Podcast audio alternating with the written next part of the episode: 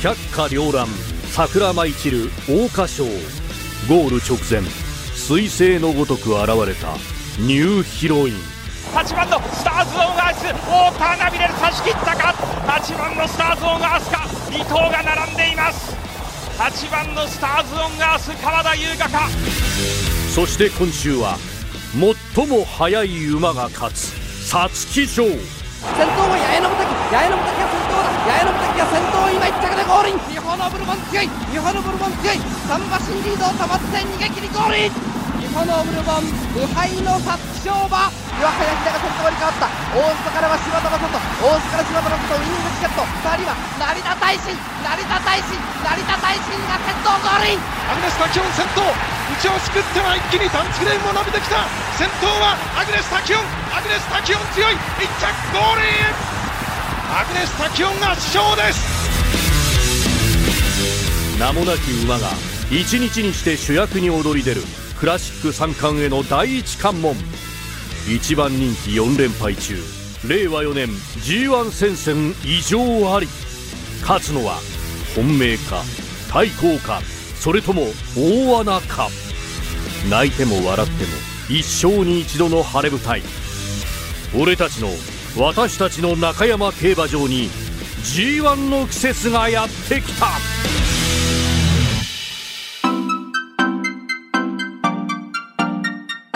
増山さやかのビギナーズラック。ニッポン放送の増山さやかです。辛坊治郎ズームそこまで言うかのスピンオフ番組。増山さやかのビギナーズラックセカンドシーズン。この番組は競馬予想番組です私増山が忖度なく名前と直感だけで競馬の重賞レースを予想いたしますまあセカンドシーズンということでね今回はえー、っと2022年の G1 レースのみ予想するっていうことですね。はい、大きいレースだけってことですね。ということなんです。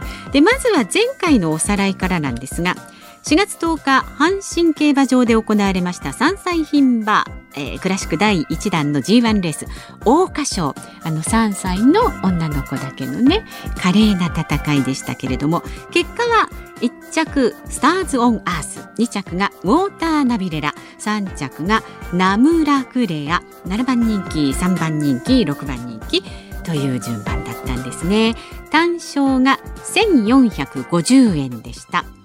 で私増山がね予想いたしました一番人気のナミュールね。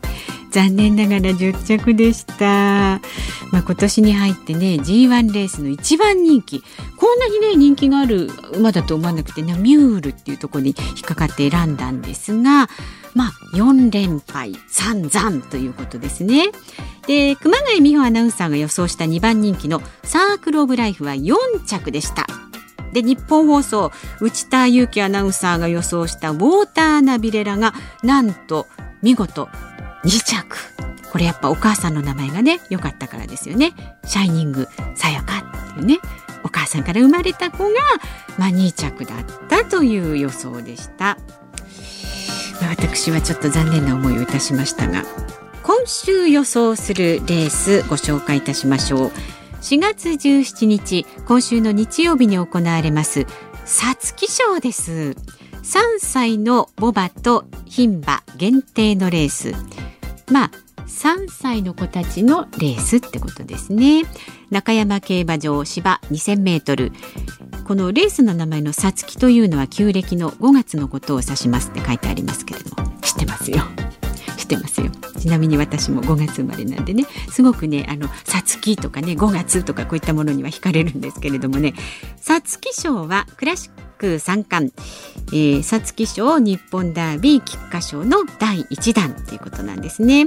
で1着から5着までに入るとあ日本ダービーへ優先出場権が与えられる男女混合レースっていうことなんですね。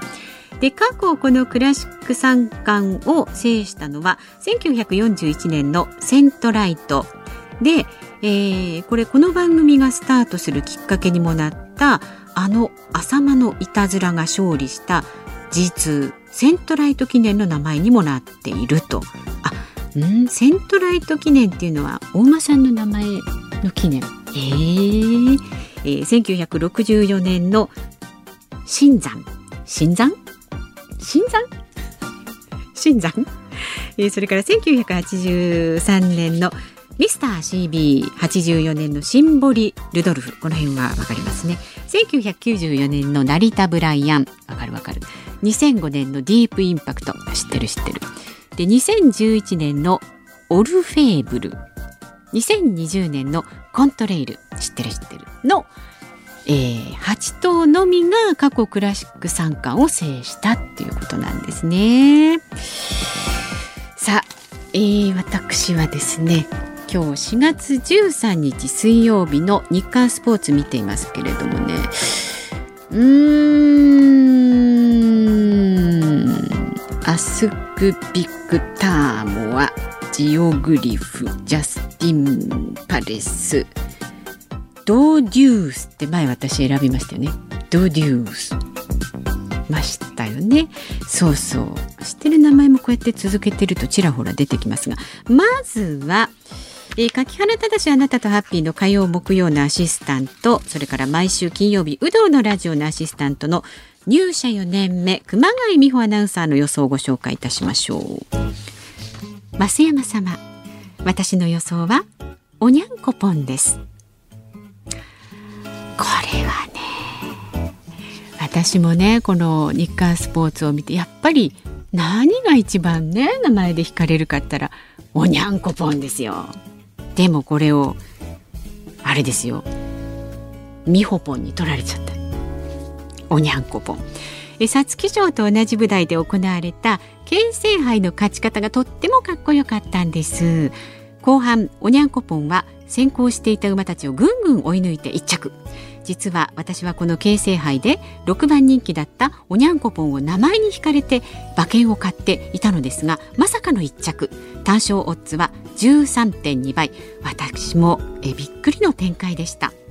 ユニークな馬名ばかり注目されますがその実力は確かです。お父さんのエイシンフラッシュも2010年の皐月賞で3着。ぜひ親子で、えー、馬券内に入ってほしいと思います。競馬において血統はとっても大きな影響力があり親の得意なコースをその子も得意だということケースがよく見られます。あそうなんですか？血統であのとコースとレース場が合ってるっていうことなの？お父さんが飼ってればその血筋で。まあ親子だからね。えー、で増山さんもお子さんがいらっしゃいますよね。増山さんと娘さんは似ているんでしょうか？気になります。おにゃんこぽん3着以内に入りますように。アナウンス室熊谷。そうですね。娘はねだんだん成長するに従ってね姿形は私の方に寄ってきてますね。でもね娘とねレースしたらね私の方が勝つと思いますよ。何のレースするかわからないけどあのこうね馬になって走ったらねきっと私の方がね足は速いかなと思います。それから続いては。うん、ズームでもおなじみですね。代役をやっていただきました。入社3年目内田裕樹アナウンサーの予想です。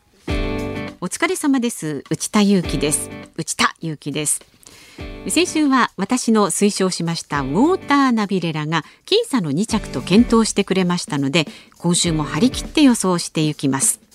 今回は皐月賞ですが私の推奨馬はダノンベルーガです。